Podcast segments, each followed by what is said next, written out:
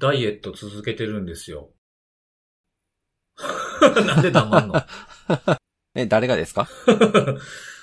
僕がよ。あ、あ、てかダイエダイエットしてたんですね。ダイエットしてましたよ。だってほら、ファスティングしてたじゃないあ、そうだそうだあそうだ。れ言ってなかた。ったっけ？ここあ、で言ってた言ってた。言ってました。そうなんですよ。だからもう、もうそろそろ1ヶ月ぐらいにはなるんですけど。お、続きましたね。そうそうそう。だから食べ物もね、そう、あのね、白いご飯あるじゃない？白米。はい。白米をね、あのー食べてないです。おー、炭水化物、ダイエット的なやつ？意外と、あの、なんかご飯って欲しくなるイメージあるじゃないですか。なんかこういう、例えばうなぎ食べたら絶対ご飯いるやんみたいなとまあ、か。確かにうなぎでご飯なしってなかなかきついっすね。そういうのも乗り越えて、そうそう。だから、なんかちょっとやっぱこう物足りなさみたいなものもあるんですけど、まあちょっと頑張って続けてて。で、それで、あのー野菜をよく食べるようになりましたね。おーいいっすね。うん。で、僕野菜結構、そう、野菜あんま得意じゃないのをお二人はご存知じゃないですか、僕。まあ、もともと嫌いなもの多いけど、特に野菜食べないイメージあると思うんですよ。で、大体ご飯に行ってもね、突き出しの野菜は、はい、ネギスさん食べてみたいな感じで僕いつも渡してるじゃないですか。なんで、でも、まあ僕、でも食べられる好きな野菜もああるんですよね。で、あの、例えばでレタス。おーレタスはすごく好きなんですよね。あの、えっ、と、似たような、似てるかどうかわからないけど、僕的には似てるような系統で言うと、キャベツは僕は刻まな食べれないんですよ。ああ、なんか、よく、あれだね、例えば、とんかつとかさ、そういうののあ、そうそうそうお。供にキャベツみたいな、そんなイメージだけどね。そうそう。ああいうのは全然 OK なんですけど、でもこう、なんていうの、うん。で、調理をほとんどせずも切るだけ、ザクザク適当に切ってバッとか、もしくはめくるだけでバッてちぎるだけでみたいになると、一番僕に相性がいいのはレタスなんですよ。もうドレッシングさえかければ、ガンガン食べられるんで。おお確かに。まあなんか、サラダの定番って感じよね。そうそうそう。で、あの、で結構、むしろ好きなぐらいなんですよね。おおあんまり硬くもないじゃないですか。こう、こう芯がキャベツみたいになるわけでもないし、そんなにしっかりとは。え、じゃあ、この1ヶ月はもうレタスだけで生活してきたわけですか？レタスだけじゃないけど、あの、レタスにすごい頼れ、頼ってる部分があるなっていう。やっぱご飯の前に一番初めに野菜を食べると太りにくくなるとかよく言うじゃないですか。なまあんかなんかね、血糖値が上がりにくいとか言うよね。そうそう、上がりにくくなるっていうんで、結構助けられてて、あの、スーパーとかのこう、なんていうの、お届けサービスみたいなやつがあるでしょ、今。はいはい。うん、あれであの、もうレタスめっちゃ頼んでるんですよ。お生鮮食品とかも届けてくれるやつね。そうそうそう、なんか週に1回とかなんかこう決まったスパンで届けてくれるみたいなやつで頼んでて、なんか今ってさ、野菜安いんじゃなかったっけ？そう、安いっす、今あ。、全然わかんないです。この、結構まと、まとめて買うから、ちょっとレタスはどうかわかんないけどさ、キャベツだとか、キャベツも今安いっす、ね。白菜だったかな？なんかわかんないけども。うん、なんか、あの、叩き売られてる。あ、そうなんですか。それはさらに、ささらに優しいですね。なんか僕はそんなに買い始めてそんなな経たないんでわかんないですけど、で、あの、レタス、こう、なんかビニールみたいにくるまれて入っ送られてくるんですよ。はい。で、そのレタスとか、まあレタスだけじゃないけど、まあ、なんか果物にしろ何にしろ、こう、ブランドってあるじゃないですか。うん。はい。その、レタスにも、イチゴにもか、ななんちゃらかんちゃらみたいな名前が、例えばな、なんていうんですかね、イチゴとかでもいろいろこう、ブランドみたいなのあるでしょ、名前ついてるやつ。それは何？生産者のブランドっていうか、その、あの、あー、なるほど。何々さんが作った的な。物のブランドってこと？物のブランドだと思います、多分。種類ってこと？えっと、物のブランド名。品種ってこと？品種なん、いや、品種じゃないです。商品名ですね、多分、ね。商。品名。ああ、なるほどね。はいはい。そうそう、それがついて、それをこの間、あの、初めて見たんですよ。なんかなんとなくこう剥がしてたんですけど、見てなかったんですよ、今までね。で、なんとなくこう持った時にその、なんていうんですか、このロゴみたいなものがバンと目に入ってきて、見たら、あの、レタスの名前が、ホレタスっていう名前やったんですよ。ダジャレか。なんか、惚れた、すごいですね惚れた、晴れたの、惚れたの、うん、惚れたすっていう、惚れたすかーっていう、なんか不思議な気持ちになってね。で、それをまあずっと同じようなやつ届いてたんですけど、あの、惚れたすかいって思ったら、次の回、僕は今週なんですよ。今週届いたやつ見たらブランド変わってたんですよ。で、なんかろ、パッと見たら違和感、違和感を覚えて、うわ、ホレタスじゃないなんやこれって見たら、ラリルレタスに変わってたんですよね。基本その路線なんですね。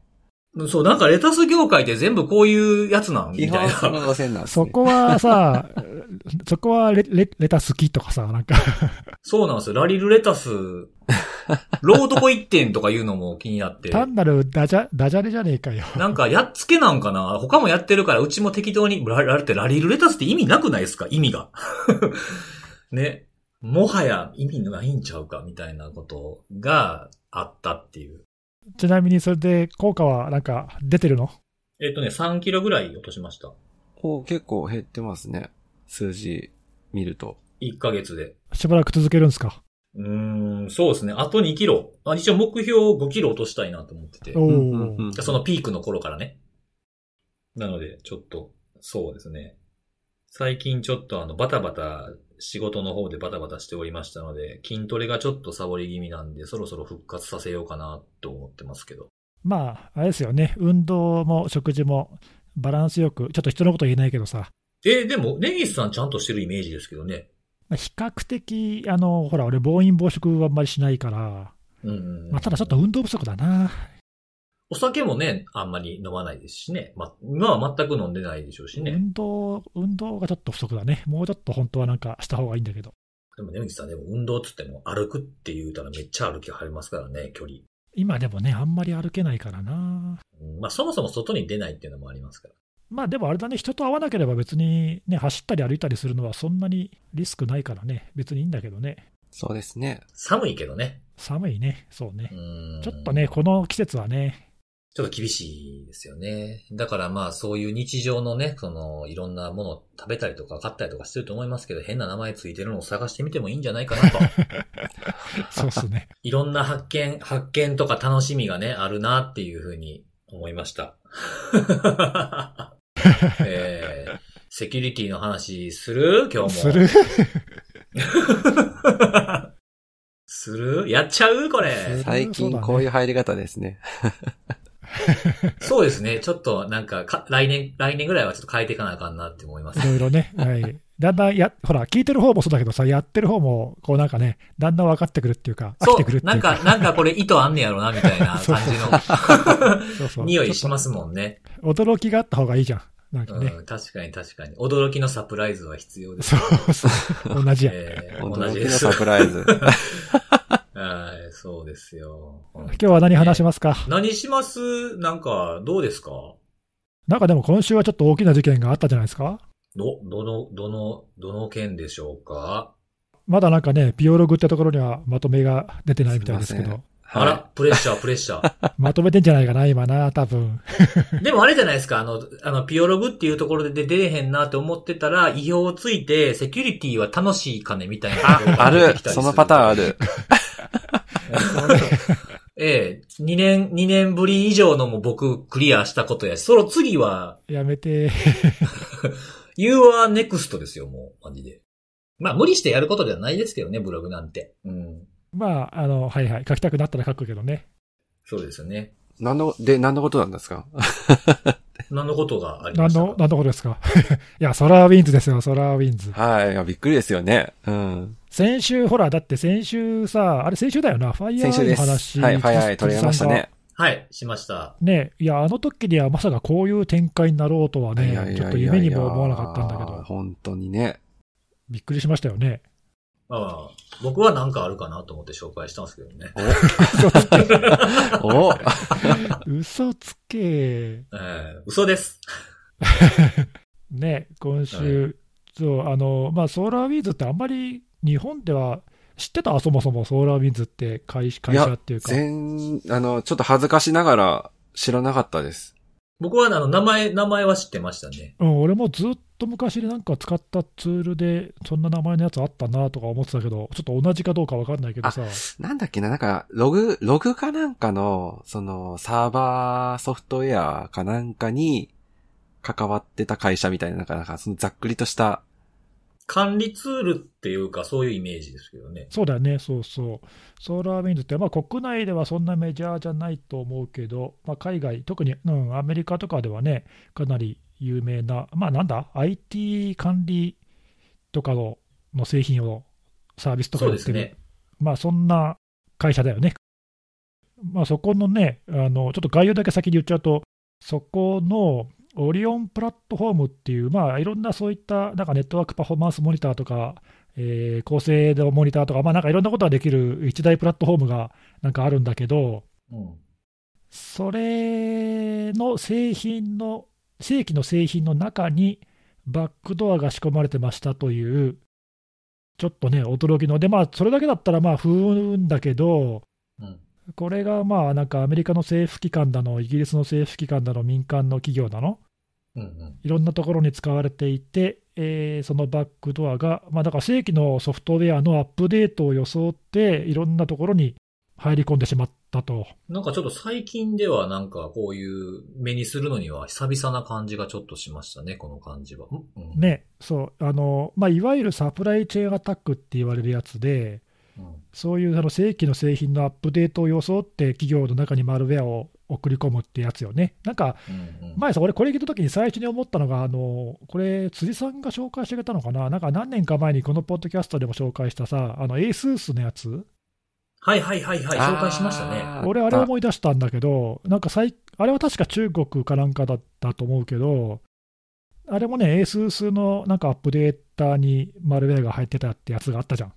うんうんね、まあ、だからそういうのって時々、まあ、あるんだけど、被害企業がそういう政府機関とかに及んでるし、まあ、なんかそのソーラーウィンズの公式の発表だと、その使ってるお客さんの数が世界中で3万3000ぐらいいて、そのうちこの、あのまあある特定のバージョンだけにバックドアが仕込まれちゃってたんで、その影響を受けたのが1万8000顧客いるっていう、そうですね。うん、話なんで、まあ、まあまあ、まあまあの数だよね。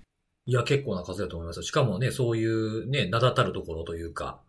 そうそう、そのうちね、日本がどれぐらいいるのかちょっと分かんないんだけど、日本はおそらくごく少数、なんかあのいくつかそういう調査を見たけど、8割、9割はアメリカだっていう話なんで、うん。まあ、国内は少ないと思うんだけど、ちょっとね、そういう、あので、その先週話した FireEye も実はまあその関連でしたとうんうんうん。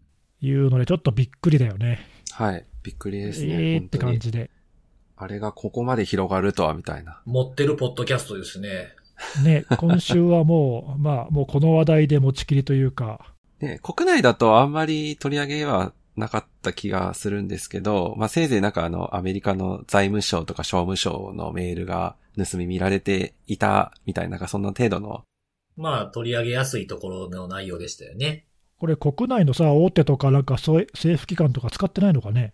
いや、ほんとそこ気になりますよね。どうなんですかね。うん。使ってるところは気になるな、確かに。ね、こんなもんじゃ済まないっていうか、もっと大きく報道されててもおかしくないけど、これからもしかしたら出てくるかもしれないですけどね。出てくるのがね、わかんないけどね、そうそう。で、これ、今年の3月から5月、6月ぐらいの、まあ、リリースされたというか、配信されたバージョン、特定のバージョンのみに、まあ、入ってたらしくて、で、今はまあそのそれを修正したというか、新しいバックドア入りではないバージョンがリリースされているので、まあ、とにかくそれにアップデートをしろと。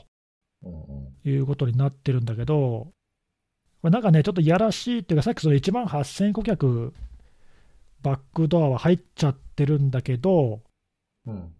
これってただ単にバックドアに感染したっていうだけで、そうすると、攻撃者のね、あのコマンドコントロールのサーバーに通信には行くけど、その後何かされるかっていうと、それは実際に攻撃者がまあ手作業でいろいろやらないと何も起きないわけで、うん。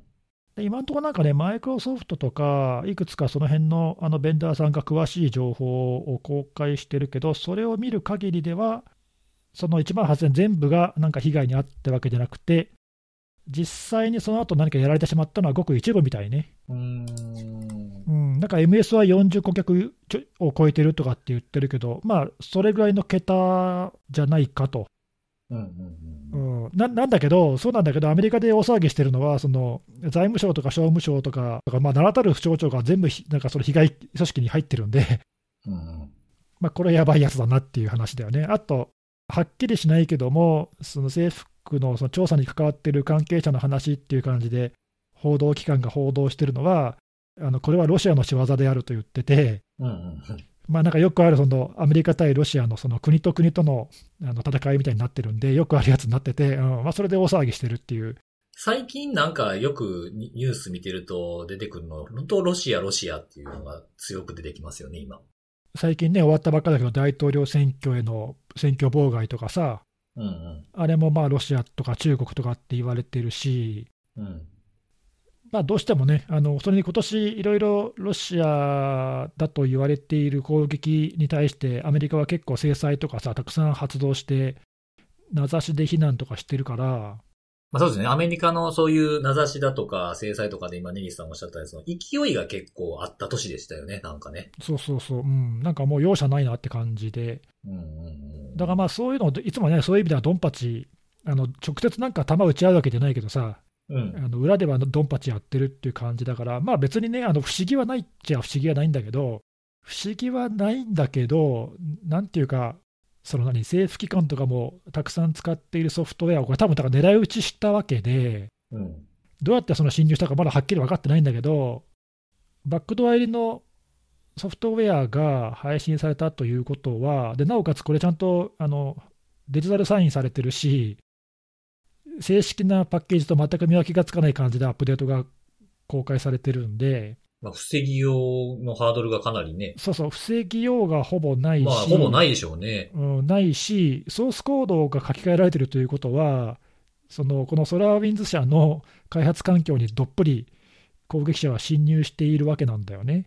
うんうんうん。なので、どうやって入ったか分かんないけど、まあ、ここが広く使われてるからって言って、これを狙い撃ちしたんだとすると、嫌だなというか、影響が大きくなるなという感じだよね。うんうんうん。うんまあ、なんかいわゆるいわゆる本気本気の攻撃っていうかさ、まあ出た本気の攻撃。なんかそんな感じが そんな感じがする。うん。なんか、これ、まあ僕見てて気になったのは、まあさっきの ASUS だとか、まあそういう大元をやっちゃうってやつあるじゃないですか。うん、アップデートを装ってとかで、日本とかだったらあの動画プレイヤーの件とかも昔ありましたよね。あーゴムプレイヤー？うん、ゴムプレイヤーとかも結構、それもね、あの日本の象徴関係のところとかっていうのが話題になったりもしたんですけど、この件もまあ似ているなと思ってて、あの、まあそのバックドア入りのものが来たっていう風なところだけじゃなくて、これ不在でも、もう違う穴とかチャンネルを作られてる可能性のことを考えたら結構調査大変やなと思いますね。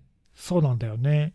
一応ね、これ、まあ、FireEye とかマイクロソフトが、えー協力していろいろ調べたりとか対応とか、FBI とかアメリカの政府機関とも協力してやってるみたいなんだけど、うん。今どうなっ、被害がどどうなってるかっていうと、さっきのその1万8000顧客がまあすでにバックドアが入ってるんだけど、うん。バックドアが通信に行くあの DGA で生成される C2 のドメインがあるけど、これはもうテイクダウンされてて、うんうん。バックドアのお仕組みとして、その C2 の名前解決の IP アドレスが特定のレンジに入っていると、えーそれ以上実行しないっていうか、キルスイッチですかね。うん、そうそう、キルスイッチ、いわゆるキルスイッチみたいなのがなんか仕込まれてるらしくて、今、そのアドレスが変えるようになってるから、うん。なので、今から新しく攻撃者と通信が成立して、別のマルウェアが入ってくるとか、侵入されるっていうことは、現時点ではないんだけど、うん。そうそう、今、辻さんが言ったみたいに、もうすでに入り込んでいるものはどうにもならないので、うん。他のね、マルウェアが入り込んでも感染してるとか、実際これ、今回のやつって、さっき言ったその40超えるいくつかとか、まあ、実際のところが100なのか200なのかさ、分かんないけど、うん。その本当に狙われたところっていうのは、この、まあ、サンバーストとか、ソロリゲートとかって言われているそのバックドアが入り込んだ後に、別のマルウェアがもう入り込んでいてて、うん。えーまあ、侵入活動されてるらしいのね。なんで、うん、もうすでにそうやって入られちゃったところは、どうしようもないんで、ちゃんと調べないとダメ。うん。うん、という、ちょっとね、これは厄介だよね。なんで、その1万8000全部が影響を受けるわけじゃないけど、おそのうちの一部の企業は、えー徹底的に調査しないとやばいやつですね、これはね。そうなんですよ。ちょっとこれ、あの、僕、この間ね、ちょっと前のこのポッドキャストで、あの、今年のテーマ決めたんですみたいな話したじゃないですか。おっそみたいな話したでしょ？そんな話したっけ？覚えてないんしたかい記憶は、した記憶はありますね。なんか、うん。で、僕、あの、そんなさなか、僕、来年のテーマも決まってまして、ほはい。うん。あの、いろんな事件、事故をね、その見たときに、これをじゃあ僕がリリースを書く立場ならどう書くかっていうのが来年のテーマなんです。被害企業のってこと？そう。そうそおーなるほど。う。うん。それをちょっとあの、ここ最近意識し始めて、来年のちょっとテーマにしようかなと思ってるんですけど。えー、それ、ブログで書いたらいいじゃん。そうそうそうそう。え？思いました。被害企業のプレスリリース代わりに書いてみたとかさ。あー、じゃあそれちょっと、あの、えっ、と、じゃあプレスリリースは楽しいかねっていう 新しく 寄せてくるなぁなんか寄せてくこる。僕ね、なんとか楽しいかね、本当好きなんですよ、僕昔から。本当2010年とかぐらいからかな。なんかありがとう好きなんですけどうん、本当好きで、あのーそれ、これ見たときにね、その、被害企業やったらさっき今みたいな、その、すでに侵入されてたら、調査大変じゃないですか。ううん。うん。で、この、そうじゃなかったら、もうこのキルスイッチがあったら新たに入ってくることができないっていうのがあるけど、じゃあどこまで調べましたって言えば、あの、ちゃんと真っ当なというか、あの、読む人が、ほうほうなるほど、じゃあ安全だなっていうふうに安心してもらえるリリースになるかっていうのを考えることが最近多くて、なるほど、なるほど。うん、ちょっと前にね、このポッドキャストでももちろん取り上げた、あの、VPN 系の騒ぎがあったじゃないですか。VPN 機器の。ああ、認証情報とかが公開されちゃったやつね。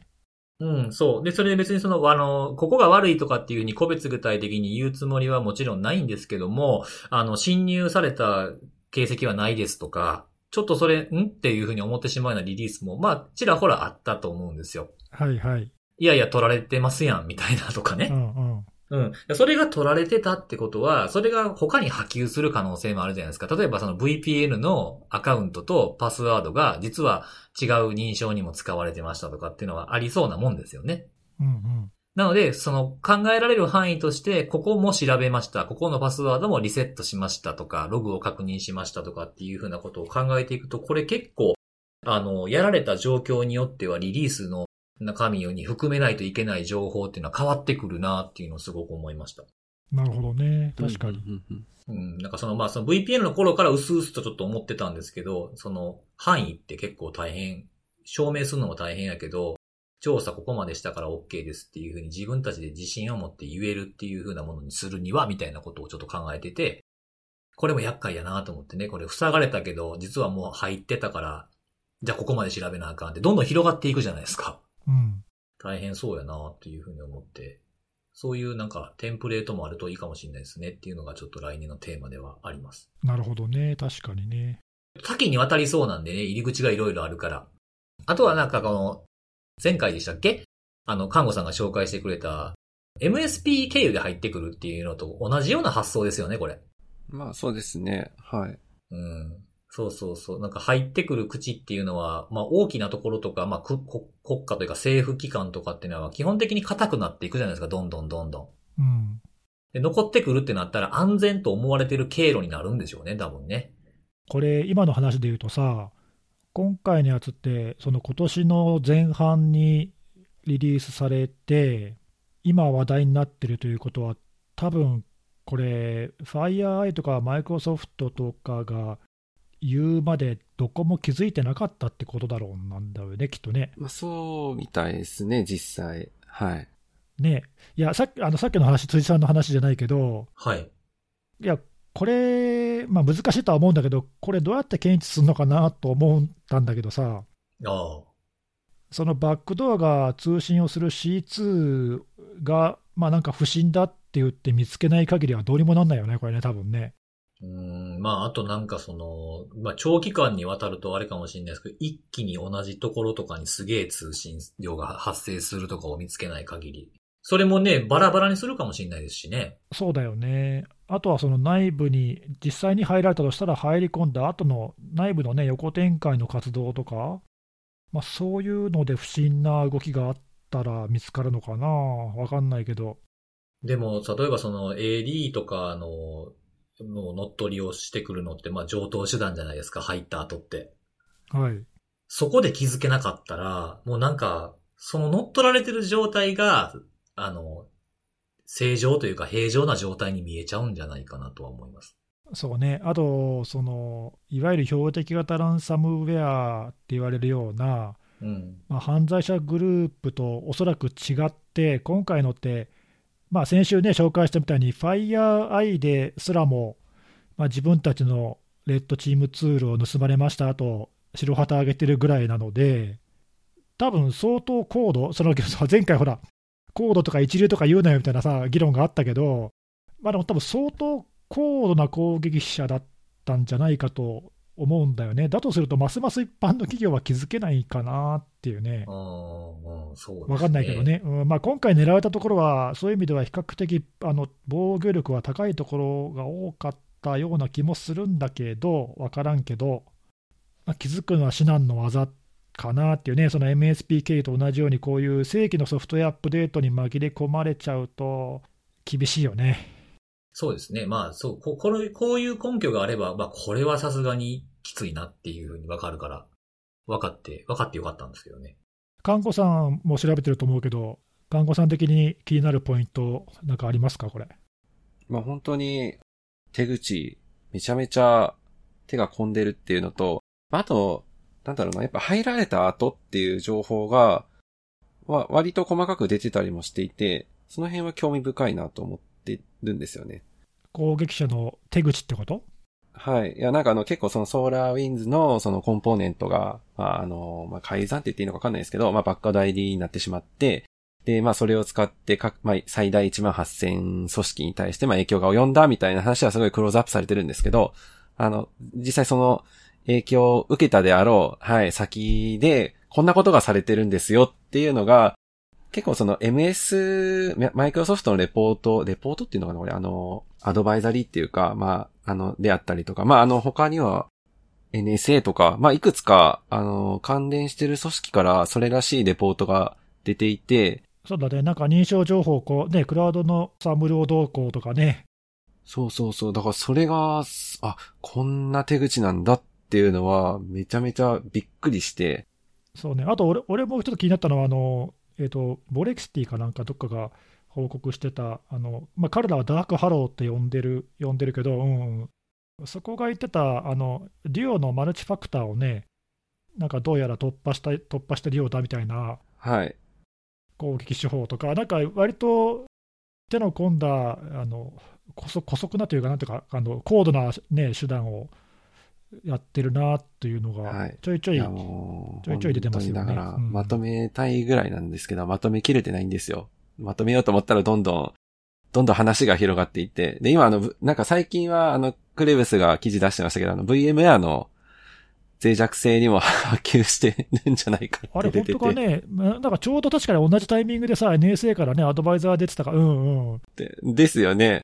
でしたけど、あれ本当なのかな ?VMware の脆弱性関係あるの？いやー、だとしたらね、はい。いや、ちょっと怖いですよね。怖いよね。あとその、そう、それもそうだし、あの昨日か一昨日かなんかの記事いくつか出てたけど、実際にほら、バックドア入りなのは今年に入ってから、今年の、ね、春頃からだっていう話だけど、実は最初のバージョンって去年の10月なんだってね。で、そこにはバックドアが入っていない空っぽの何もしないあのクラスがソースコードの中に紛れ込まれていて、おそらくそれで配信のテストをしたんではないかという話が出ていて。まあ、確かにこれテストしなきゃ無理ですよね、本当に。それぐらいの。いや、そうですね。そうそう。いや、だとすると、もうなんか半年以上前から、ソーラーウィンズ社はやられていて で、なんかそのソーラーウィンズもどっから入り込んだか知らないんだけど、なんかマイクロソフトの365のアカウントも侵害されてますとかさ、なんかいろいろやられてるみたいで。もう何が何だかって感じなんですよね、本当に正直。そうなんだよね。うん。いや、これ、あの、攻撃側の組織がね、まあ、かなりしっかりしてるんじゃないかっていう。あ、でね、そう、もう一個気になったのはさ、さっき俺、な何なんと何気なくロシアって言ったんだけど、ロシアってなんか言ってるのはあのメディアばっかりで、なんかその政府機関の関係者の、えー、話によるとみたいな感じで、ロシアの APT29 がとか言っているんだけど、実際、FireEye とかあの、そういったベンダーは、巧みにそのロシアってそう指摘することを避けている、避けていてあえて言ってないですよね。うん。あえて言ってないんだよね。これなんだろうね。ななんか忖度されてんのこれ。わかんない。UNC なんちゃらっていう、なんか全然別の腰を使ってますもんね。そうそうそう。FireEye はね、UNC2452 ってこれ、あの、UNC ってアンカテゴライズの略で、FireEye がそのアトリビューションできないグループをナンバリングしてるときに使ってるんだけど、だからあの既存の攻撃者とは違いますってことをあえて言ってるんだよね、これね。だから本当にそうなの？な、なんかまだまだ特定できる情報がないですっていう意味なのか、違うグループだと彼らが考えてるのかちょっと分かんないんだけど、さっきのね、 Volexity もあの Dark Halo って別の名前をわざとつけて呼んでいるし、何なんだろうな、これ、よくわかんない。よくわかんないけど、アメリカ政府はどうもロシアって決めつけてるみたいだし、なんかそういう情報があるのかね、全然わからんけど、まあ、いずれにせよ、あの攻撃グループのその手法とか、えーこれだけの組織的な動きを見ると、まあ、かなり高度な攻撃者グループだなっていう感じはするよね。はい。いや、なんかね、あの、前回の MSP に続いて、これ日本のこういう管理系のソフトが狙われたらって考えると割とゾッとしますよね。いや、狙われてるじゃん、実際。はい、実際はありますけど、気づけるのかってレベルですよね、本当気づけないじゃん。ちょっと前にほら、資産管理系の日本でよく使われてるやつがやられたやつとかあさっ、たありましたありましたうんあったし、うん、ままあまあ、あるよね、日本でも。そう。いくつかね、む有名なやつがあるじゃないですか。うん、あとほら、あの、なんだっけ、ウイルスなんとか系の製品がああ、はいはいはいはい。使われたとかさ、こ標的型攻撃であったけど、ありましたね。配布に使われたんじゃないかとかってやつそうそう、ね。国内で広く使われているであろうソフトウェアが狙われるっていうケースは、まあ、実際あるからね、まあ今回みたいなの、日本でもないとは言えませんよね。うん。まあ増えそうですね、こういう手口ね。いやー、増えてまったら困るっしょ、これ。でも結構楽ですよ、これもしいけたら。攻撃する側からしたら経路が。あもちろんそうだけど、いやー、こんなの、いや前回の MSP もそうだけどさ、このサプライチェーンアタックってやつもそうだけど、これ、普通のところは防げないよ、これ、どうしたって。はい防ぐのはかなり難しいですよね。もうこのレベルになると。うんいやーむ、無理だよ、多分ね、MSP のやつもね、その管理に使ってるソフトのゼロデーだったでってやつですしね。そう、だからもう入り込まれるのは、これもう本当仕方、このレベルは仕方ないんで、いかにね、早く気づけるかっていう、時間との戦いだよね、これね。そうですね。うん。あとなんかちょっと、あの、気になったっていうか、どう、どうでもいいことだけど言う、言うよっていうことなんですけども、この、あの、名前付けられてるじゃないですか、ね。サンバーストとか。はい。うん。サンバーストって、あちょっと名前か、センスええなって思いながら。マイクロソフトはソロリゲートって呼んでるけど、はい。そうなんですよ。これは何なんですか？あの、こう、あんまり気づかれへんようにしてるからソロリっていうことなんですか？違うじゃないのちょっ。と違うと思いますけど、それは。ダジャレか。ちょっとわ、わかんないですけどね。そ のソロリでは。はないんですかね？惚れたすか。ちょっとそのレタス系のメネーミングセンスではない可能性はありますね。あ、違いますかね？違いますよね。アプリの名前からですよね。はい。それがちょっと気になったなっていう。なんかさ、あの、ま、ほら、ベンダー勝手に、あの、マルウェアの名前って勝手につけてる、こういう、あのね、脆弱性の名前とかもそうだけどさ、うん。なんか統一してほしいよね。確かに。うーん、まあ、しょうがないっちゃしょうがないんでしょうけど。バラバラにお互いが好きな名前で呼びますからね。それも APT グループもそうですよね。なんかね、対応表とか作るのって結構手間やな、みたいなね。まあまあ、でも今回のそのバックドアが仕込まれた DLL ってやつは、まあ一応サンバーストって呼ばれてるみたいね。うん。まあ、わかりやすいですね。名前的にもね。わかりやすいサンバーストはね。ううんん。先週に続いて重いね、話がね。いや、重い重い。あ、そうだ、もう一個ちょっとそうだ、聞こうと思ってたんですけど、いいですか？このぐらいのレベルの、まあ大規模って言っていいと思うんですけど、事件になると、結構情報を追いかけるの大変じゃないですか。あぼ僕らの立場でってことね。あ、まあ、なんだろう、私たちの立場でも大変ですけど、一般の企業が？一般の企業のレベルっていうんですか？あの、そんなせ専門で調査研究とかやってない人からの立場だとすると、これトレンドの状態を追いかけていくのって、どうしたらいいのかなと思ってて。い 知らんかな、そんなの。やー、難しいね辛くないですか？いやー、確かにね、これ、俺今週ずっとこれ調べてるけど、毎日毎日、いろんな情報が新しく出てくるから、そうそう、本当にね、新しいネタ出てきて、うん、追っかけてさ、メモ取ってまとめていくだけでも大変よね、これね。いやいやいやいや、これきつくて、全貌を理解してね、そのまあ、例えば日本の国内の企業のセキュリティ担当者とかの立場で考えたら、今どういうことが起きていたってって状況を把握して、え、これ自分たちに何か関係あるのかなとかね、なんかそういうあの評価や判断を下してとかっていうのは、まあまあ辛いよね、これね。そうなんですよね。どうすればいいか。え？ー、どうすればいいんだろう。まあ、とりあえずはどうですか？たくさんその、情報というか報道というか見られてきた中で、ここは目を通しておいた方がいい的な記事というか、ああ、なるほど。あったりします？えっ、とね、僕僕の視点で言うと、えーまあ、さっき、看護さんもちょっと言ってくれたけど、まあ、これ、主にアメリカで起きている事件でもあるので、はい。うんえーアメリカの CISA とか NSA が出している、政府機関が出しているアドバイザリーとか、えーがいくつかもう出ているので、はいまあ、そこはあの最低限で押さえておいた方がいいなっていうのが一つ。それと、あと2つあって、もう1つが、えーソーラーウィンズ社自身が出している、えーアドバイザリーっていうのがあって、これね、毎日更新されてるんで、あ、毎日なんですね。うん、しかもこれ、ま、よくない、よくないのはね、履歴がないのよね、更新履歴が。あ、ですよね。なんか全然更新されたのかがよくわからない感じですよね。微妙にね、俺結構メモってんだけど、微妙に変わってんだよ。ちょっと辻さん、あの、書いてもらっていいですか？ほんとほんと。何を？何を？あの、プレスリリースさっき書くって言ってたんで。いや、ちょっとこういうリリースはね、こう書くべきっていう、ちょっとお手本見せてほしいよ。僕に？うん、いやだってさ、更新履歴もなく文章、本文がどんどん変わっていくのよ。ですよね、ですよね。いや、なんか、どこ変わったんかなと思って。そう、更新の日付だけ変わっててさ、えっとあ、思っそういうことか。て。うん。それだ文章変わっちゃってんだよね。あ、でもたまにそういうリリースありますよね。あの、日付だけ変わってて、な中身変わったところが前からどう変わったかわからんっていう。そうなの。だからこれね、魚拓でも取っておかないと分かんないんで、ちょっとよくないんだけど、まあ一応あの、その公式のアドバイザリーがあるので、これを見ときましょうと。あともう一個は、調査に直接関わっている FireEye とマイクロソフトが一番技術的に詳しい情報を公開してくれて、あとまあ IOC とかね、あの GitHub でいろいろ公開してくれているので、技術的な詳細が知りたい場合には、まあ、この2社の情報を調べておくのが確実かなと。うん。なるほど。ありがとうございます。まあ、その3つかな、とりあえず押さえとく押さえとくのは。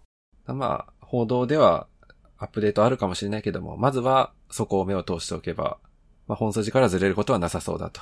うん、であの、ちょっと曖昧な情報源が確確実ではないやつとかっていうのは、まあ、そういう報道でいろいろ出てるんで、まあ、その辺もね、見ておいて、各社何言ってるかなっていうのをお分析することには意味あると思うけど、ドランビッチ、その辺の情報って、先に報道先行で出るけど、後でまあなんかちゃんとした情報が出たりとかするので、まあ、それが出てからでも遅くはないかなって考えると、おまあ、その辺の公式の情報を押さえておけば、まあ、まずはいいんじゃないかなはい。うん。ありがとうございます。と思いますが、はい。まあ、でも、いずれにせよ、確かにね、あの特にほら、国内メインじゃないから、海外の報道ベースだし、ちょっと追っかけるの大変だよね。ですよね。うん、そうそう、毎日、あの何回も何回もいろんな記事が出てくるし、まあ、なんであの、ちょっと全部追っかけきれないんで、僕は前にも言ったけど、あの主要紙、アメリカでも主要紙、ワシントン・ポストとか、ニューヨーク・タイムズとか、あの辺のメディアは間違いなく、あのカチッとしたところを押さえてるんで、そそうういうところと、あとはまあうんセキュリティベンダーとか、うんの情報は一応押さえておけば、まあまあ、そんなに遅れを取ることはないんじゃないかなと。あとはあれかな、あのセキュリティ専門の GD ネットとかブリーピングコンピューターみたいな、ああ、そうですね。あの辺も。うん、ああいう媒体も確実なんで、まあ、そのあたり一通り押さえておけば、まあ、それでも大変だけどね、大変だけど、まあまあ、遅れを取ることはないんではないかなと思いますが、大変ですよね、皆さんね、やるのね。いやー、本当に。なんか僕は、なんか、ちょっと違う見方するかな、こういう時は。おーどういう？寝かす。寝かす？寝かす？ある程度揃うまで待つ。ああ、それもあるよね。あーなんか。そうなんですよ。あの、やっぱりね、その、まあ僕も一応、あの、仕事ってしてるんですけど。知ってますよ。一応なんですか？仕事、なんか、ニニートと思われてるかもしれないなって最近。誰も思ってないですよ思う時あるんで一応ちょっとあの、訂正しておきたかったんですけど、あの、やっぱりその、会社とかでやり取りしてると、まあこういうニュースで火がついたように、こう、ね、連絡が来たりすることとかもあるんですけど、わーわーわーわー言うてるんですけど、一旦落ち着いてもうちょっと待ってみた方がいいんじゃないっていう時もあるなっていうのはよく思いますけどね。あそれはあるかもね。うん確実な情報が出るまでね。そうそうそうそう。なんかみんなが騒いでるうちになんとかしなと思わないっていう気持ちもちょっと持っとく方がいいかなっていうのはよく思いますね。ああ、なるほど。あのまあ、ケースによるっていうかね、あの最新の情報をキャッチアップして、すぐにでもなんか対応しなければいけないような、なんかそういう立場の人だったら、ちょっとね、あ、そうですね。脆弱性とか穴とかがあるのの当事者の場合はそう、それはしょうがないけど、その場合はね、なんか情報を待ってる間にやられちゃったら元も子もないんで、そうそうそう、うん。優先するものがちょっと違うんですよね。それと立場の違いでね。そうだね、まあ、例えば今回みたいなね、あの主に海外での事例がベースで、自分たちに直接あんまり影響がないって最初に分かってるんであれば、まあちょっとね、どっしり構えてっていうのもありかもね。そうですね。なんかこう僕自身がそのいろんな事件事故を見てて、その技術的に興味深いなって思うことっていうのを調べるトリガーにするっていうのももちろんあるんですけど、やっぱりここから得られる教訓って何なんやろうなっていう風なのが分かるときって大体落ち着いてからなんですよね。まあそうですよね。うん。ですね、その頃に、そうそう。で、その頃っていうのは多くの人がもう違うあの話題に行ってるんですよ。でも違う話題に行ってる時こそ結構重要な情報が出てきたりとか、まとまったりとかすることが多いんですよね。うん、うん。だからそれまで待つっていうの、それを見逃さないようにするっていうことの方が僕は結構注力してるとか気にしてるかなっていうところですね。まあ、目先のことに踊らされるなよっていうことですね。で、できる、できるだけね。確かに。確かいい、いいですね。はい。あ、そうだ。確かに今辻さんので本当に思い出しましたよ。あの PTX とか続報、続報出てますもんね。ちゃんと。あ、そうそう、PTX 出てますね。あんだけ騒いでましたけど。はい。だからやっぱそういうキャッチアップをちゃんと続けていくってことですね。まあ、みんなね、喉元すぎればなんとやらで忘れちゃうからね。特にその、やっぱり、そ外で発表することがあるっていうことを考えると、そういうものをキャッチアップしないといけないと思うんですよ。確かに。結局どうやったんって皆さん、これできてましたっけ？みたいなことを改めて言うってことが結構僕は大事にしてるから、そこを見てるかなってところですね。そういう、まあそういう観点もあるっていうことです。はい。まあ、両方必要ですね。そうですね。ということで、えー、お便りのコーナーに行こうかなと思うんですけれども、はいははいい、ちょっと、ちょっと前のものから、あの、拾いたいんですけども、これ、ネギスさんに向いてるやつで、やっぱテテック系ネタの、テックネタ芸人はいいですよねっていう。芸人じゃね芸人だったんですね。ええよ。芸人ちゃうわ。違いますよね。えーえーと、やっとこさ、ネギスさんおすすめの PGP とオニオンシェアがどういうものか調べてみたと。これいいですよね。なんかずっと聞いててすぐじゃなくて、調べてみよう調べてみようと思ってちゃんと動いてくれてるっていうのが嬉しいなっていうのが一つ。おぜひ、あの、その線を紹介した、あの、ポッドキャストも聞いていただけるとそうそうそう。ありがたいです。で、まあ、ただ、まあ、これはその、うちの職場には無理だなと思ったと。あ、でもいいと思うんですよ。無理だなって分かるのって僕全身だと思うので、まあ、これはいいと思うんですよ。うん。で、まず使う側が実行、これを使ってくれるっていう保証がまあないっていうのと、あとまあ取引先にもお願いすることにもなるしなっていうことで、結論としては、えー全国民根岸さんにならないと無理だという結論に。ああ、なるほど。そうね。一理ある。そうですね。解決方法は全国民総根岸という結論になってしまいましたけれども。そう、根岸計画。はい。うん、そう。まあでもなんかこれってそうですね。やっぱ使い勝手のハードルと自分たちだけがやってもなっていうのっていろんなセキュリティの他にもね、影響するようなものあるじゃないですか。ですね自分たちだけがやってもしょうがないものっていう、まあこの永遠の課題感があるなと思って。そうね、あるあるですよね、これはね。えー、あとはね、あの、おすすめされたので買ってみたということで、ミックチュジューチュを買ってくれた方がいらっしゃいました。おおまだ飲んでないです。えー、ちゃんとね、あの、写真付きで、えー、ツイートしてくれてはったんで、マジか。いや、ちょっと嬉しいなっていうね。あの、ただちょっと気になったのは、あの、おすすめされたので買ってみたっていう写真は、あの、あったんですが、まあ、感想はふむ美味しいということで。まあでもまあまあ美味し、まずくはなかったんで、よかったなっていうことでね。えーいいなと思って。で、それをなんかおすすめされたものをなんか違う方にね、お裾分けしたらしくて。えー、ミックチュジューチュをなんかまあ知人かね、会社の人かわからないですが、お裾分けしたら、パイン飴が返ってきたという、ちょっとほっこりする。わらしべ長者か。ええまあね、こう、人のつながりっていうのはやっぱ大事だなっていうことですよね。面白いですね。いや、でもね、そのミック・ジュ・ジューチュがきっかけに、なんか会話が盛り上がったかもしれないからね。ね、こう、人の関係がミックスされるんじゃないかっていうことですか、それは。そうですね。無理やり感が。無理やり追ってきましたね。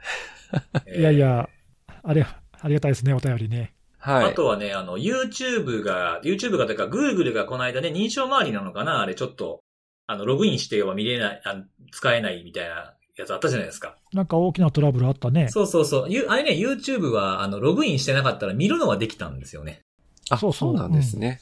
で、なので、えーそうそう。それで、その、そのタイミングなんでしょうけども、えっ、と、YouTube が503のエラー入ってたので、えー代わりに聞くっていう風な形で、えーセキュリティのあれが代わりに聞いていただけたという。おお。えー YouTube 落ちて大変やなとか、まあ、Google が落ちて大変やなっていう中でね、えーこういう風に見ていただけ、聞いていただけた方もいたのは、良かったのか悪かったのかよく分かれへんなっていうところもいやいや、いいんじゃないですか？そういう、いやいいんですかねうん。一つの聞くきっかけとしては。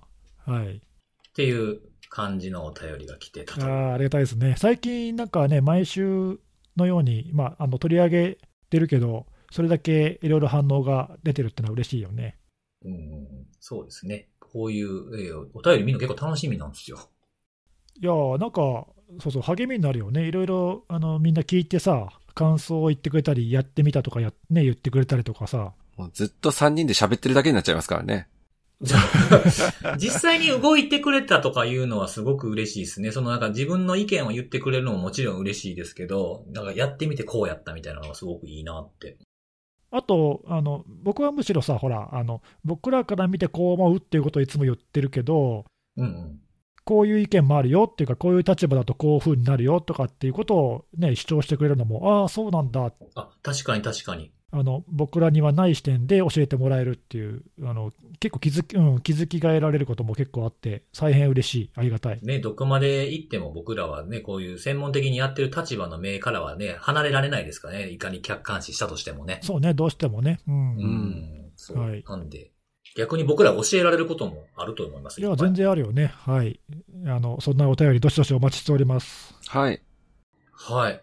で、えー、次のね、えー、お話なんですけれども、えー、2019年12月から11月までの1年間に、えー報道されたセキュリティ関連の事故を取り上げて、あ事件、事故を取り上げて、それの認知度調査を行ったという記事があったというお話をちょっとしたいんですけども、ほうほう。に2019年の、ああ、去年の年末から、はい。今年の11月までの間に、まあ、報道されたですね、セキュリティ関連のもうそういう時期ですよね。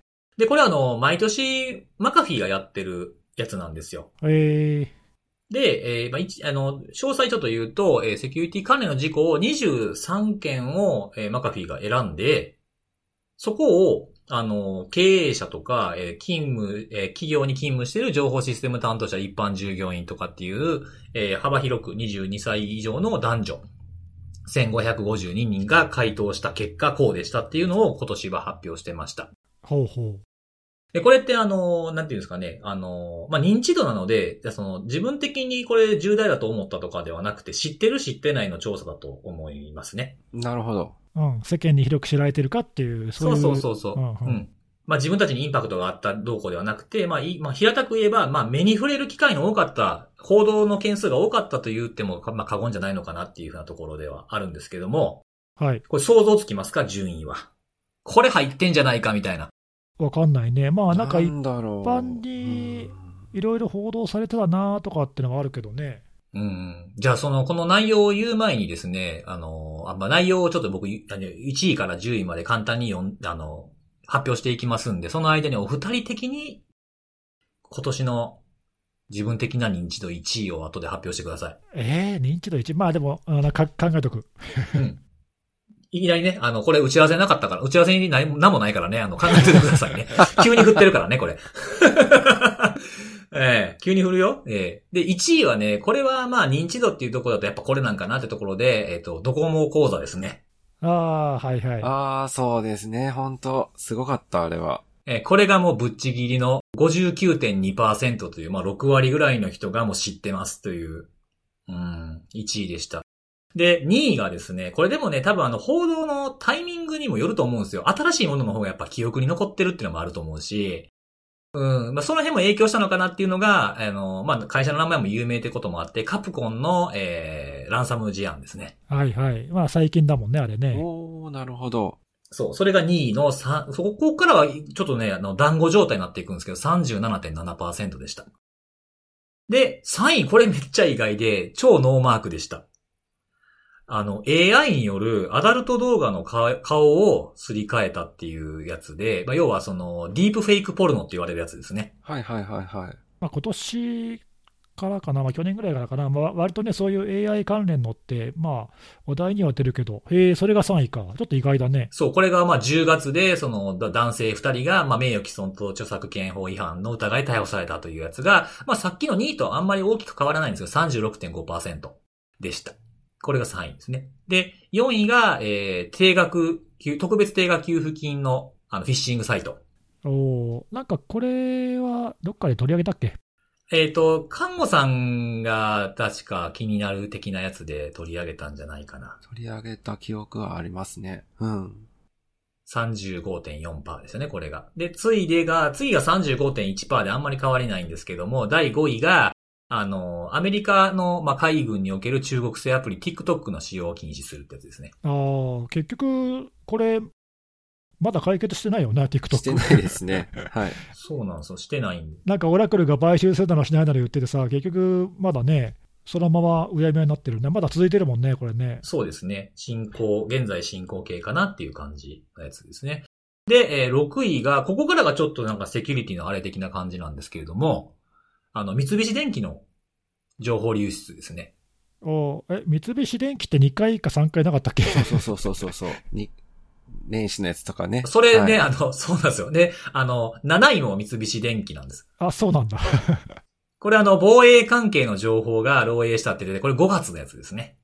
6位、7位が、えー、三菱電機というところで。で、8位が、えー、神奈川県の、あの、行政文書の、あの、ハードディスク転売されて漏れたっていう。あー、なるほど。まあ、あれ、ね去年末ですもんね。大騒ぎになったの。あ、それもポッドキャスト取り上げたね。取り上げてますね。うんうん。うん。これはあの、ギリギリで2019年の12月で、ギリギリ範囲に入ってる。そういうことか。まあ、古、この多分このランキングの中では一番古いやつかな ?TikTok と同じぐらいかなっていうところですかね。で、えー9位が、えーこれはでも、これ9位なんや、もっと上に来そうやのになと思ったんですけど、 Zoom の、あのー認証情報が漏洩するっていう、あの、脆弱性のやつですね。 Zoom もなんかね、 Zoom bombing とかいろいろ問題が、うん、いろいろあったね。4月ぐらいだね、あれね。うん。そうですね。これ4月の報道で出てたやつなんですけど、まあこれまあですね、広く聞いてる、一般従業員の方も入ってるから、なんか IT 絡みばっかりとかだったらこれ上に来そうな感じはするんですけど、ここの中では9位だったと。うんうん。はい。で、えっ、と、第10位なんですけれども、えっ、と、まあ、ロシアの外交官への情報漏洩という、えソフトバンクの元従業員っていう、これもニュースで結構報道されてたですね。あーですねありましたねう。ん。そうです。これあの一応あの僕ランキングをこうバーッと見て、ランキング自体にはね、あの、社名とかあんま入ってない、入ってないんですよ。なぜか。あの、電気通信事業者などを傘下に置く持ち株会社のみたいな感じで10位とか書かれてるんですけど。まあこれだって、あれ調べたのはマカフィーさんでしょ？そうです、そうです、そうです。あだってほら、あの、お客さんかもしれないしさ、そうなんですよね。だから多分それ避けてるんだと思う。公表されてるとはいえ、企業名を名指しで言うってのは、まあなんか言いにくいよね、こういうのってね。これどうなんですかね？アンケート聞くときには社名入れてんのかな？出ないとピンとこない人もいるかもしれないですよね。そうだね、入ってんだろうね、きっとね。うん。まあそうな、表に出るのにはそういう感じなの報道発表資料としてはこういうふうなものがニュース記事に出てましたというところなんですけども。はえ、い。なんで Zoom はそのままなの ?TikTok とか。確かに。 Zoom と。TikTok だけはそうなんですよ。うん、ウィまあ一応 Windows 版クライアントの Windows もそのまま書かれてましたけど、その辺はいいのかな。謎、謎のレギュレーションがあるのかもしれない。気になる、なんか。で、ズームって社名なんですよね。社名でもあるんですよ、ね。社名だ。よ。うん。ですよね。だから、なんでなんですかね。明らか、あ、だから TikTok と Zoom はお客さんじゃ絶対ないですってことなんですかね。知らない。海外だからかなわかんないけど。うん。だってあの、さっきのほら、えっ、と、ハードディスクの転売の情報流出あったじゃないですか。はいはい。あれも、まあ、あの、神奈川県とすら書いてないんですよ。えー、地方自治体って書いてる。そこまで配慮しておきながら、 Zoom は Zoom。まあいいけど。まあそういう、まあちょっと、その辺もちょっと若干こう気になるところではあるんですけど、まあこんな感じでしたね。えー、あれか、まあ、元の選択肢が20何個だっけ？24かな ?23 ですね。はいはい。今年の大きな重大な事件を選んでるんだろうけど、うん。意外とあれだね、国内の事件に限らず、海外のそのさっきのね、話とかも、TikTok もそうですもんね。ね、入ってたりとかするし、うーん、ちょっと面白いね、意外なところが入ってたり、そうそうそう。これ入ってないのみたいなのもあるけどな。うん。そうなんですよね。なんか、てことで、あの、今年のこの、あれあるじゃないですか。このあれって何やねん。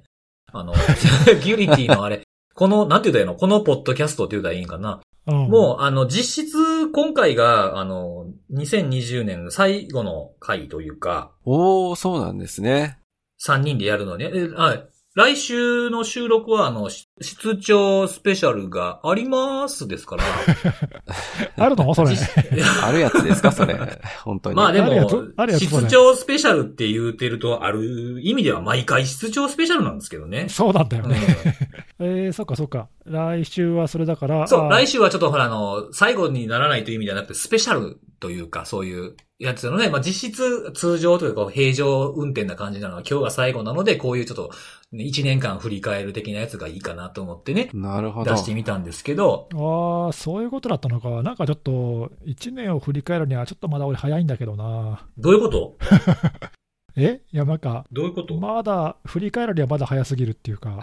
何なんですか？その、なんか、ななんか、な90年代のラブソングのフレーズみたいな やつですか？いやいや、うん。振り返るには早すぎる。もうちょっとギリギリ年末くらいになったらさ、まあ、毎年俺1年間のその事件とか、一応、あの個人的にまとめてんのよ。自分の中で。はいはいはい。なんかおっしゃってましたよね、そういうのやってるってね。うん、そうそう、整理して、今年何があったかなっていうのを、まだそれやってないんで、それやってないと、なんか自分的にはまだ振り返ってってないんだけど、なんという自分本位なことを言い出すんですか？まあでもね、あの、え、看護さんさ、今の中で、おいおい、これ忘れね忘れてんじゃねえのとか、なんかあった？なんかあるかな今あのちょうど自分のブログの PV 数見てたんですよ。今年の。ああ、看護さんはそっか、そういう手があるのか、自分のブログを見振り返ると。僕らにはない手段ですね。ないね、一切ないね。俺、今年一本も書いてないもんな。いや、辻さん、あの、二つあるじゃないですか。え何が？二つ記事今年出してたじゃないですか。二つ出した。うん。だからそれで一応あの観測しても、PV 数とか見てない。0と2の差は大きいぞ。え、それで？はい。あの、東証って入ってました？ごめんなさい。ちょっと聞き漏らしてたかも。ああ、入ってない、入ってない。入ってない、入ってない。い。確かに東証の事件、俺もあれは結構大きな、まあでもセキュリティじゃないって言われてば言われればそうかもしれない。まあちょっとセキュリティの文脈じゃないかもっていうんで外したのかな。え、PV 的には、看護ブログ P- PV 的にはそれが一番大きいの？あ、一番多いのはやっぱりあれですね。ダントツであのーまあちょっとセキュリティの話ではないんですけど、全国、あの、一斉休校ってあったじゃないですか。3月に。3月から。しばらく。で、あの時に、あの、エドテック系のサービスの多くが、あの、まあそういった困った人向けに、あの、サービスをしばらくの間無償で公開しますっていう動きがかなりアクティブになったことがあって、うんうんうん。それをまとめた記事っていうのが、かなり、はい。それが今年で一番多いやつですね。あ、そうなんだ、意外。お役立ちリンリンク集的な。へえ、そういうのって見られるんだ。はい。それがダントツでしたね。で、それ以外で行くと、まあ、あの、セキュリティ系の話で言ったら、やっぱりあの、ハードディスク転売であったりとか、おお、それはさっき入ってたね。ドコモ講座がそれに続いて、で、その次がズームボミングの話か。あ、大体入ってるじゃん。はい、大体来てますね。で、あへと、ー三菱電機の不正アクセスと、あれ、あと、ホホンダって入ってました、さっき。あ、入ってない、入ってない。入ってないえ、それは、エーカンス？あ、そうです、そうです、そうです。ランサムウはいェア、はい、はいはいあ、あれも確かに大きな事件だった。あ、その辺もあれか、さっきのね、カプコンさんが入ってるっていうのは、ちょっと確かに最近の事例だからってのはあるかもね。そうそうそう。そういうので浮気されてるかもしれないですね。調べる時期がずれてれば、あ違ったかもね。あれ、ホンダの件って、あの、看護さん記事にブログで書いてたじゃないですか。すぐ分かれば教えてほしいんですけど、あの、ホンダの件ってな、なんかその流出した情報の件数とかってありましたっけ？件数？件数はなかったんじゃないですか。そんなのあったっけ？なかったんじゃない？なかったと思うんですよ。やっぱり、この件数何件って大きいんじゃないかな。インパクトが。ああ、なるほど。記事として出たときにね。はいはいはいはいはい。社名ももちろん大きいと思うけど、やっぱその何がどんだけ漏れたみたいなものの件数が、本当やっぱや、わかりやすいじゃないですか。何々の何件の流出っていうふうに企業名とセットで報道されると思うんですよね。確かに。インパクトがやっぱ大きい。まあ最近っていうのももちろんあると思うんですけど、まあカプコンとホンダやったら別にどっちともグローバルじゃないですか。そうね。で、まあ認知度も高い会社だと思うんで、まあ件数に引きずられるのと新しいっていう両方の結果かな、2位なのは、とはちょっと思いましたけどね。うんなるほどうんうんうんで、えー、今年のお二人の1位というのは、俺ね、あの、あ、今、看護さんが言ったのの中に1位入ってんの？私、ちょ、ちょっと待ってください。あの、ブロブログのアクセス数見てるだけでいっぱいいっぱいだったんで、先にネギさんの。あごめんなさいえー、かぶっちゃったらあれだから先に譲譲ったのに。えっ、とね、俺的にはちょっとどれが1位ではないんだけど、はいはいはい。あの今の中で明らかにあの個人的にはこれ入っててほしいなと思ってたやつは、はい。えっ、とね、まあ去年から引き続きだけど VPN 関連の話題、うんうんうん。これは今年すごい多かったっていうかさ、なんだっけな、何何月ぐらいだっけな、シトリックス、パロワールト、F5 あたりが、なんか立て続けに問題が出たことがあって、はいはいはい。その頃ね、なんか結構、あの、シーサート的に対応で追われたのよね。おー、そうなんですね。うん、で、あとほら、あの夏以降、パルスセキュアとかフォーティネットとか、ね、1年も前の脆弱性の話題がまたぶり返してきてさ、うん。なんかそういうのにあの追われたというか、ほら、例の、例のというか、リモートワーク、テレワークうブームにのっとって、VPN 機器がなんかやけにクローズアップされちゃって、うん。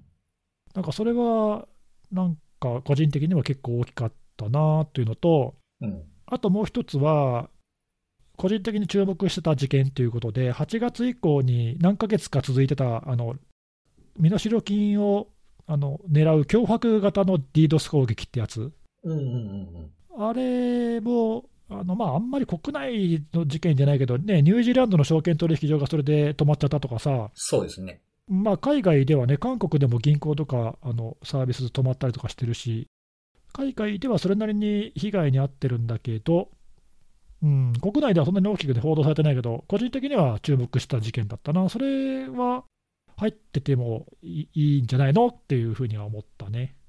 まあ、それが1位かどうかって言われるとちょっと微妙だけど、まあ結構なんかあれですよね。いろんなやつ追っかけてたりとかすると、なんか重要な順位とかっていうのも結構決めにくいですよね。そうね、個人的に1位がなんだって言われるとちょっと難しいけど、まあなんかそこら辺はあのトップ10の中にも入っててもいいんじゃないかなと思った次第であります。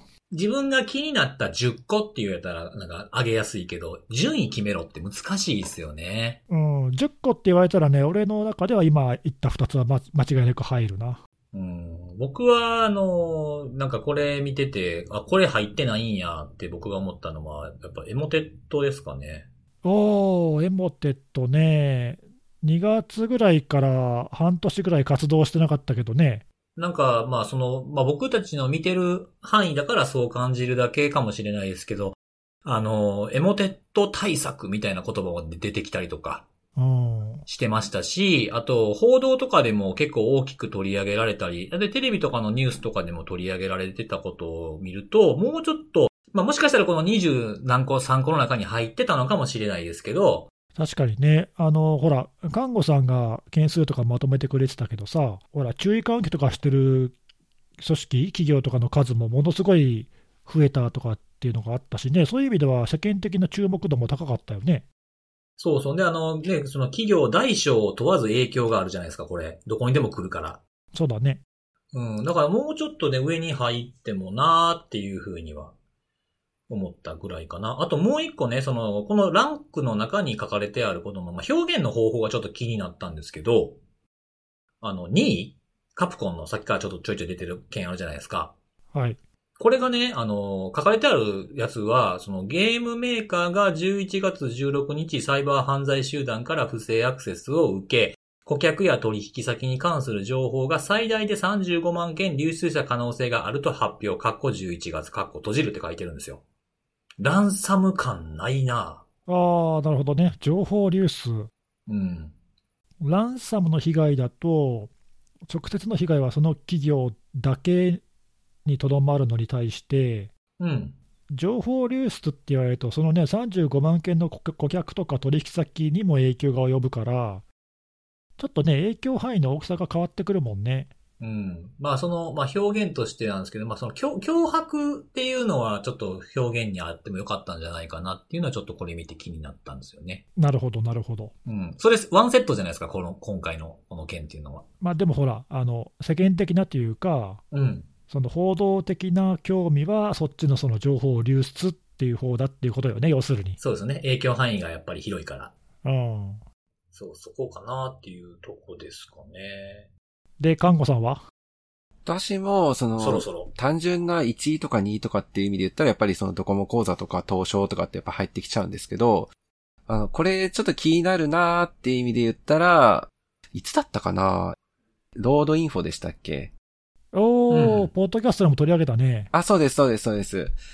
で、ビサートとかが、あの、まあ、こういう攻撃がこ日本国内で発生してるっていう、まあ、情報を結構公開されてましたけど、まあ、ちょっとあの辺は、やっぱ気にした方がいいのかなと思う。まあ、本当に最近はああいう話聞かなくなったんですけど、公には。ずいぶん、あの、マニアックなところ来たね。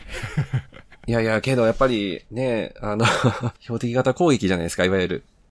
な忘れた頃にやってくるじゃないですけど、なんていうか話題に全然なってない今だからこそ、ちょっと、ね、ちょっとあの辺は気にしておきたいトピックかなとは、今年の中では思うものですかね。一般のニュース報道ってことかにはちょっと乗りにくい話題だけうんど、ほとんど載ってないと思うんですけど、うんうん一般の企業の人たちとかそういう人たちに注意してほしいっていう、そういう話題ってことだよね。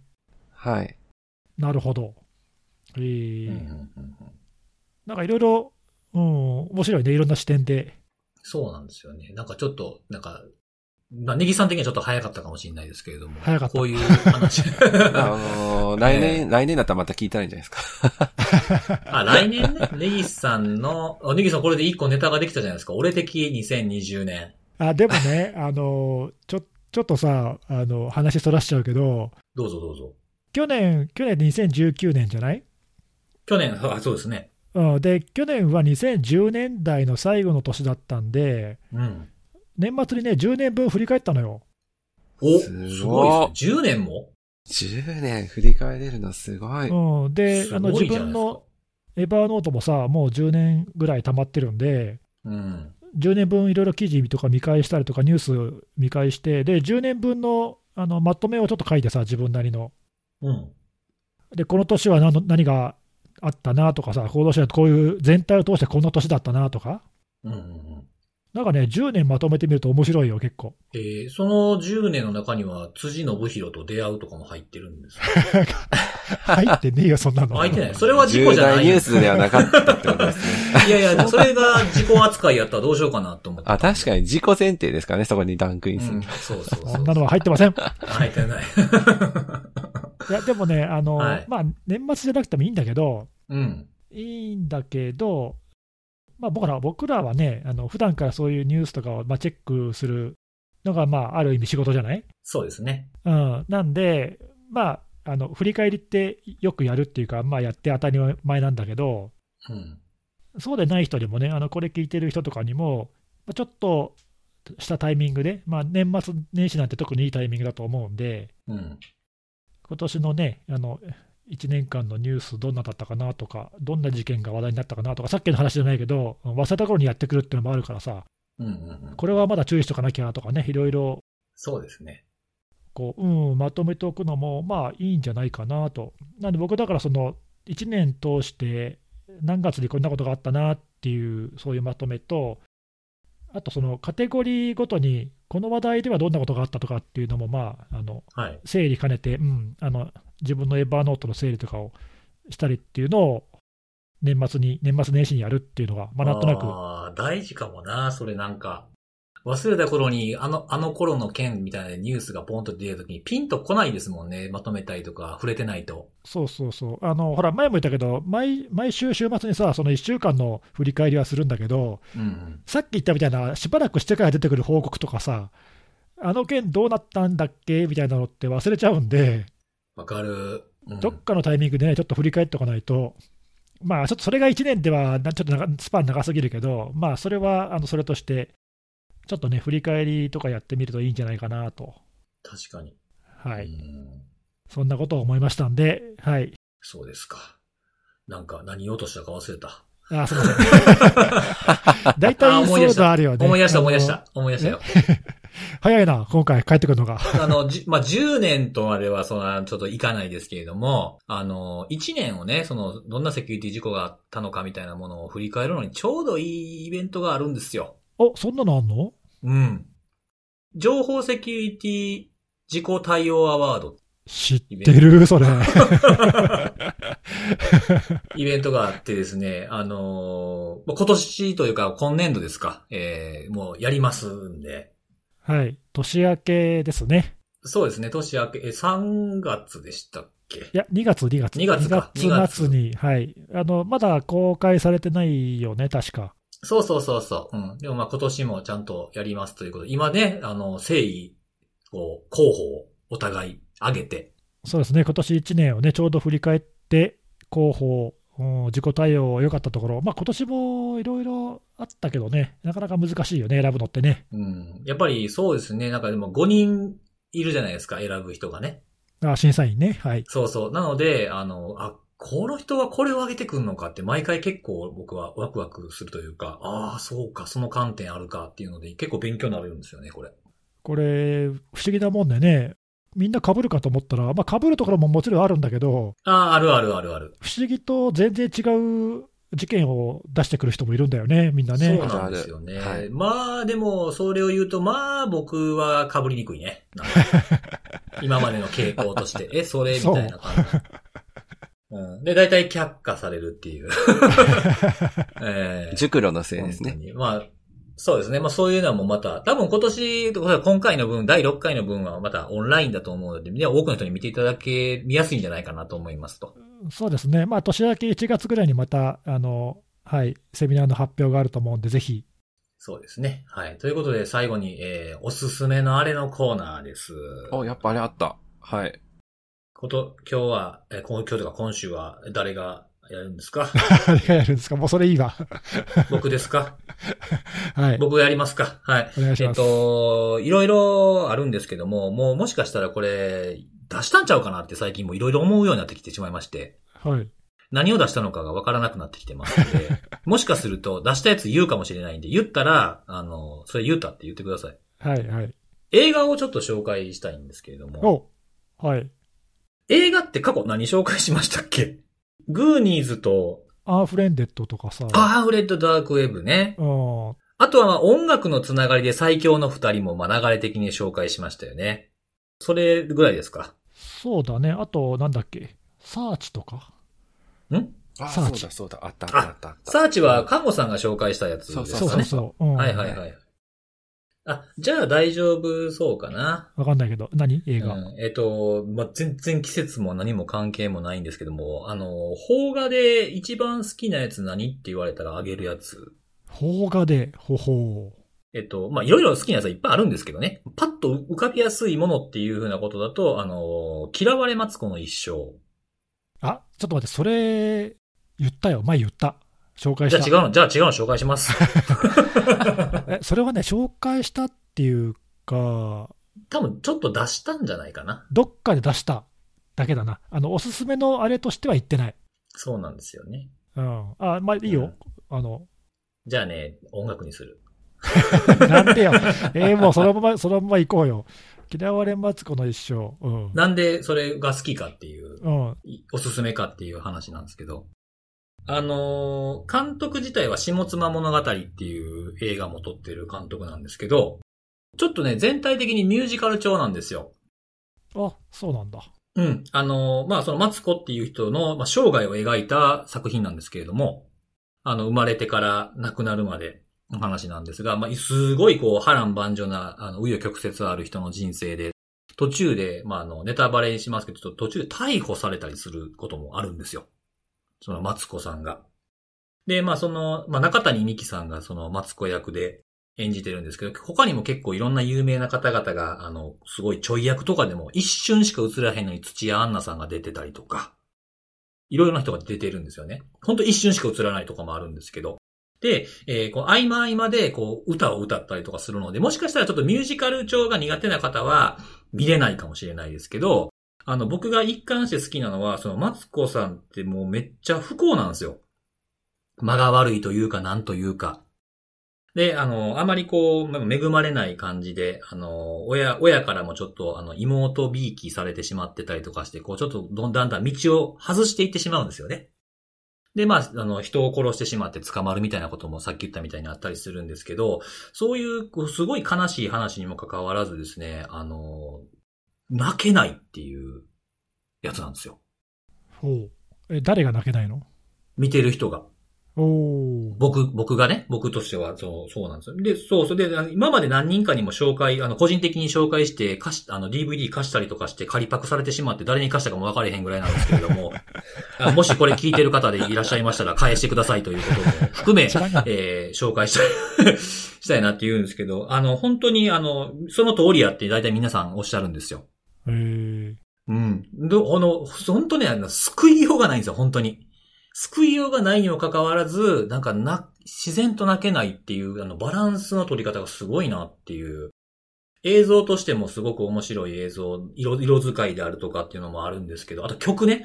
曲がその、一人の一生分なので、いろんな曲が流れるんですよ。古い曲もあるし、新しい曲もあるしっていうのが流れたり、まあその映画のために作られたっぽい曲も中にはあったりするんですけど、まあ両方音楽とセットで映像と楽しめるっていうのと、えーまあ悲劇に近いのにもかかわらず、なぜか泣けないっていう風な、絶妙なバランスがすごく好きなんですよね。えー、まあなんかね、泣かせる映画はいっぱいあるけど、うん。逆に泣けないっていうのは面白いね。うん、だから制作した人の意図はわかんないですけど、泣かさせないようにしてんのかなっていう風に感じるぐらい僕はね、見ててそういう風に思いました。へえ。ぜひね、あの、まあ、ドラマのバージョンもあるんですけども、映画の方を見ていただいた方がちょっといいかなと。中谷美紀さんがすごく綺麗ですね。はい。新、中谷美紀の真骨頂って感じもします。はい。まあ、年末年始ね、あの、お家で静かに過ごすときにはい。おすすめかもしれませんね。そう、見ていただければいいかなと思います。いろいろ考えるかと思いますんで。はい。ということで、えー、もういい時間ですよ。そうですね。今回ちょっとはい。長かったですかね。長かったですね。はい。えー、ということで、えー、来週は出張スペシャルがあります。バイバイ。バイバーイ。ないやつだ、それ。はははは